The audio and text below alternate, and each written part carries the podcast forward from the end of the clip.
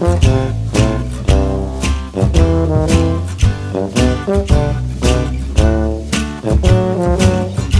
up, ladies and gentlemen? Welcome to a conversation with Joshua T. Berglan and Sheryl Bass. Sheryl, I am so blessed to have you here. I don't think I've ever had a children's author before or even a social worker. So this is mm. super exciting for me because the content that I normally create is a little bit different and more extreme. However, your line of work and what you do does resonate and is something that is very special to me having to having been able to work with social workers for the very very early part of my career for 18 years. admire the work you all do. So to have an author through the lens that you've seen the world is something that's very exciting and special to me. So welcome. Thank you for being here. Thank you so much for having me. Absolutely. So tell us, oh, wait, almost forgot the most important part. What are you grateful for today and why? I'm grateful for being on this podcast and meeting you. Why? Because you seem like a very nice guy and very personable so far. So I'm enjoying this. Oh, thank you very much. I appreciate that. I want to know about your book, but I before we get into that, because the illustrations that I've seen are so beautiful. Mm. And the very first thing I thought was this needs to be a TV show. Hmm. and kids would love this. So that was my well, very first you. instinct. But I want to ask you, like, what got you into social work? I've always been, I'm not currently a practicing social worker anymore. I was a practicing social worker and I have a master's in social work and an undergrad in in psychology. And throughout my life, I've always been the person that likes to listen to what other people have to say and try to help them with whatever their concerns are. So that's why I went into social work. But then when I was a social worker, I was helping other people get jobs and self-actualize. And I one of the things I was helping them do was find employment and so on. And I found my chart notes were getting very flowery and descriptive. And then I started wondering what is that about because no one's going to read this unless it's audited. And then I realized, well, maybe I'm wanting to do something with my writing. And so then I went back to school and got a master's in journalism and was a journalist for a little while and then went into PR. And then for, I've been in PR for about 15 years and now wrote this children's book. So much social work goes into PR though. Yes. Like yes. it's amazing. Isn't it amazing how everything we do in our life has prepared us for the exact moment we're in, no matter how yes. tragic, how crazy, even the little random jobs that maybe we're not so passionate about, how it ends up playing a pivotal role yes. into what we get to do. For example, when I was a journalist, I found that I was able to get my interview subjects to really self disclose and get to the heart of a story in a way that other reporters were not able to. So that really helped me in my journalistic work from my social work back. We actually could use some journalists like that now instead of hmm. the computer doing all the stuff. I'm all for technology, but there's something I have so much respect for real journalism, mm. especially mm. navigating the waters that we're in now. But mm. you know that the journalistic integrity is the very first thing I think of when I think of the old school journalists that would mm-hmm. dedicate their lives to a story and to get all the details and all mm-hmm. the facts. It's such a beautiful thing. And of course, you do that as a social worker. So I see how that translates right. into being an author. Is this your first book or do you have several? I have others that are in draft form that have not been published yet, but I'm going to probably self publish them as well. So this is the first one I've self-published. Eh, okay, so now I want to get into the book because this is I got to ask you about the illustrations first because the illustrations are gorgeous. Where'd the mm-hmm. inspiration for that? The I okay, first of all, self-publishing I want to say is a bit of a misnomer. When I decided to self publish, I really thought I would be sitting alone in a room with a big book called Self Publishing for Idiots or similar. And I would have to be trying to figure out how to navigate all this by myself. Right. But it's not true. As uh, I'm a member of a group called Society for Children's Book Writers and Illustrators, SCBWI, and also Children's Book Children's Book Insider, CBI. And both of those groups have for their members various videos that you can watch of various things about how to write or how to get published and so on. So I was watching one of these videos and there was a woman on there named April Cox and she has a business called Self Publishing Made Simple. Yeah. And I worked with her and she actually got on Zoom calls with me and she walked me through how to submit my manuscript to the Library of Congress to get it copyrighted and all of those things. And one of the things she did is she has um, vendors that she works with and she had about 12 illustrators that she works with. And she had me look at all of their websites and limit it down to my top four from their websites. So I narrowed it down to four. And then she said, okay, write each of them an email, offer to pay them each about $50 and have them each sketch just in black and white the same exact scene from your book. And then compare how they all drew the same scene. And then you can hopefully narrow it down. So then I narrowed it from four down to my top two. And then I used my friends and family, specifically those, particularly those with grandchildren and children, to really give their opinion, be my focus group, and tell me which dragon did they like better, which townspeople did they like better, all of that. And that's how I found my illustrator. I was like seeing the merchandise and the movie, mm-hmm. didn't even know what it was about. And you're right, self publishing, a lot of people have a lot of different opinions about it, but we self published our book. We hit bestseller. We figured out how to do it ourselves. And I'd been to enough seminars that I kind of picked up on what the strategy was and how to do it. But what I think is really cool, and I have a referral now to make to a, to the people that you worked with because I have a friend that's writing children's books also, and mm. where he's stuck is the illustrators. Mm. So that's exciting, and I it's actually a very smart way of going about finding somebody to illustrate. Let's get mm. into the book. Where'd the inspiration for the book come, and what's it about? Okay, first I'll tell you about what the book is about. It's about a baby dragon who's flying around having a great time and all of a sudden somehow he catches a cold and he sneezes. And as the dragons breathe fire so when he sneezes he accidentally burns down an entire village. And all the people are really mad. They all want to attack him. But this little girl it doesn't make sense to her. Why would he be flying around for weeks and n- having no problems and then suddenly decide to attack them? It, she was suspicious of this. She was still mad because her whole village is burned down but she decides to go to his cave to find out why he would do this and because she thinks to ask the question and not make assumptions about somebody she doesn't know, she basically saves the town, saves the day. So that's one of the lessons, not to make assumptions about others. So it, it there's I mean, talking. I just I you you what you're saying reminds me of a note that I took down. Keep talking. Okay. So, social emotional learning is a term that's used a lot now in education, but also in social work and other fields. And basically, it has to do with those kind of pro social values that we like to teach our children, like about sharing, about teamwork, about trust, about not making assumptions about others, about apologizing when you've done something wrong. And all of those kinds of messages are in my story. So that's what the story is about. Now, how it came about was about 13 years ago, I was walking along and I sneezed really hard. And I had the ridiculous thought, well, it's a good thing I'm not a dragon because this would have done a lot of damage. And then I thought, okay, this sounds like a good idea for a picture book.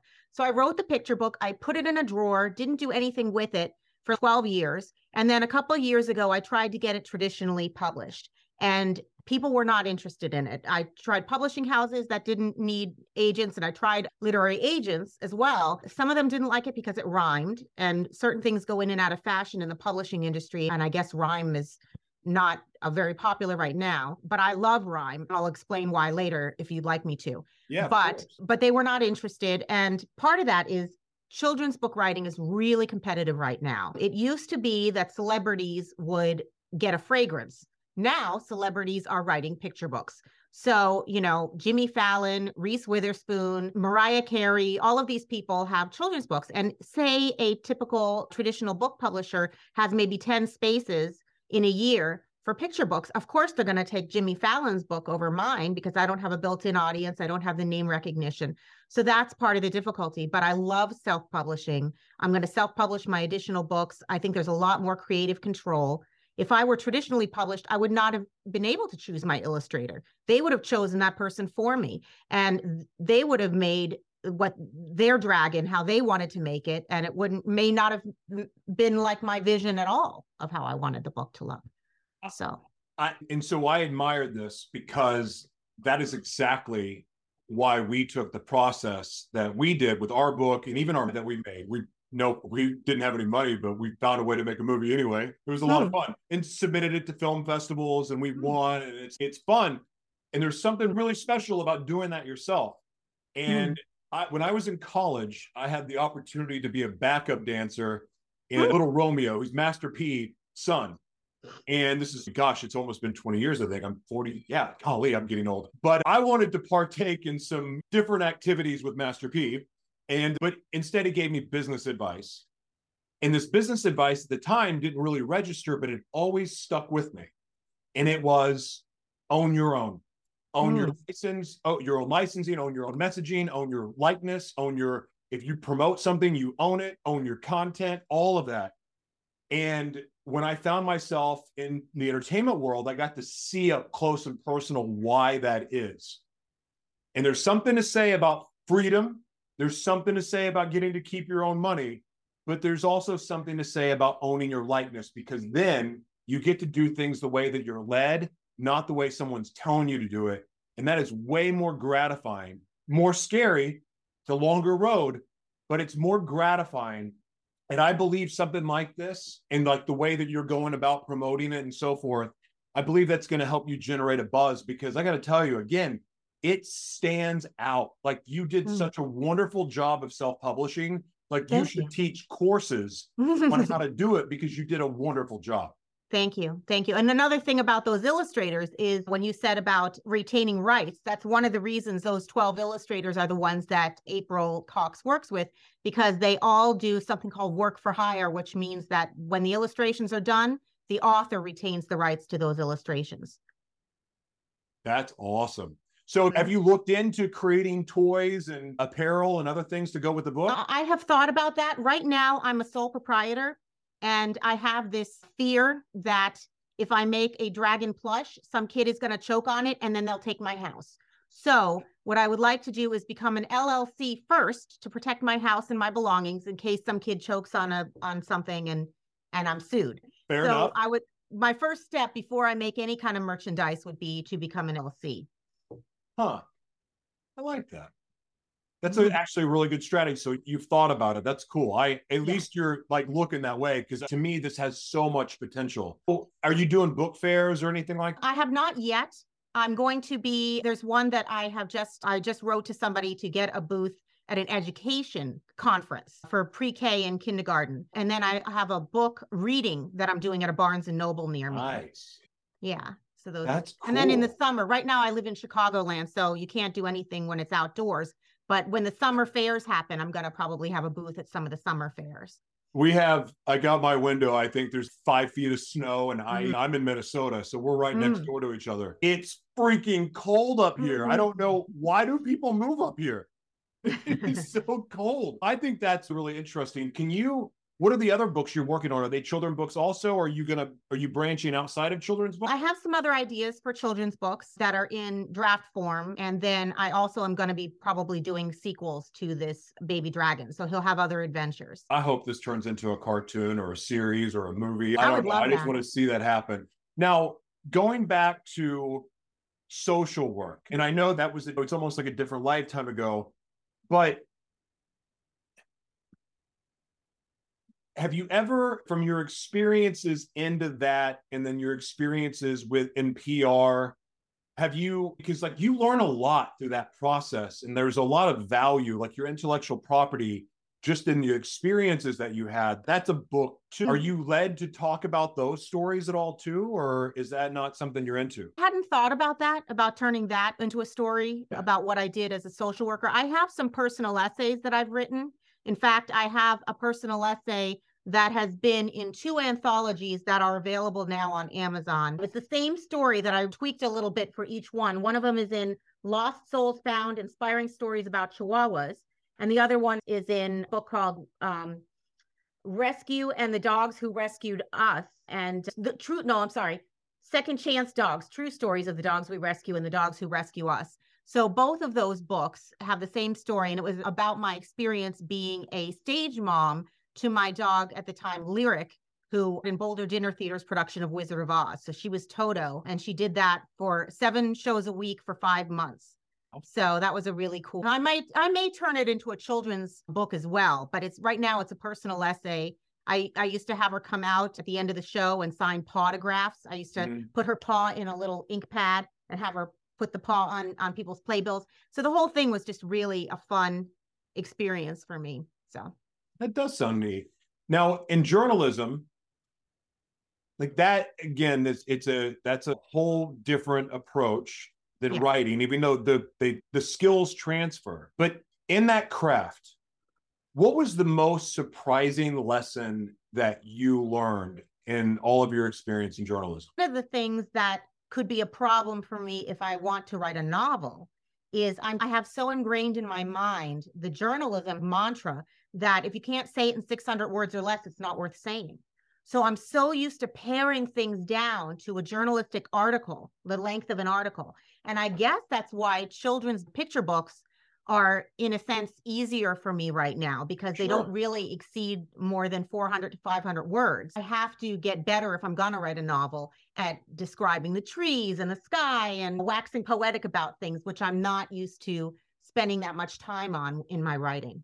I struggle with that too. I just Mhm. get to the point and now I write that way. When I speak, I tell stories. Like I just Mm. like love to paint the picture and I speak in figure eights as I call it because I thrive with dyslexia. Like I sometimes it gives me fits, especially with doing math, but Mm. like when I speak typically or I tell a story, I write in this figure eights and sometimes it may take me 45 minutes to get back to where Mm. beginning went. That's how my brain works. But I've learned to, it's just like that's my style. And I like that. And that's the thing about self-publishing that you can do that. You can take your own risk. You can try your own style if you feel led. And if it bombs, but I also look at writing as an art. Journalism is to me is an art. Mhm. And as an artist, like it's about painting the picture that you feel paint, painting. People are offended or they don't like it or not is not so much the issue. Now, when you're selling books, I get it; it's a little bit different. But I, uh, anyway, I so that's I don't know what I don't even know what I'm saying. Anyway, I'm really excited for the books. I actually want to get a copy for my kids because I like you and I like what I what you've said the book is about. And again, again, the pictures are just awesome. So I'm going to buy a copy for my girls. And uh, why don't you tell the audience where they can buy your book, where they can follow your journey, and where they can support you? Great. Okay, so my book is available on Amazon, not just Amazon.com, but all the Amazons in other countries as well. It's also available at barnesandnoble.com, target.com, and walmart.com. Um, and then my website is www.b hyphen be hyphen kind publishing.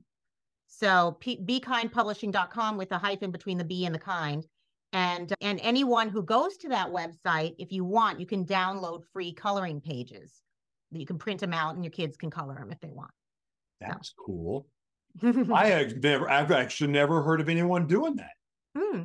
I had a there's a I, inter, I had a conversation with a a woman in Jerusalem this morning during a broadcast.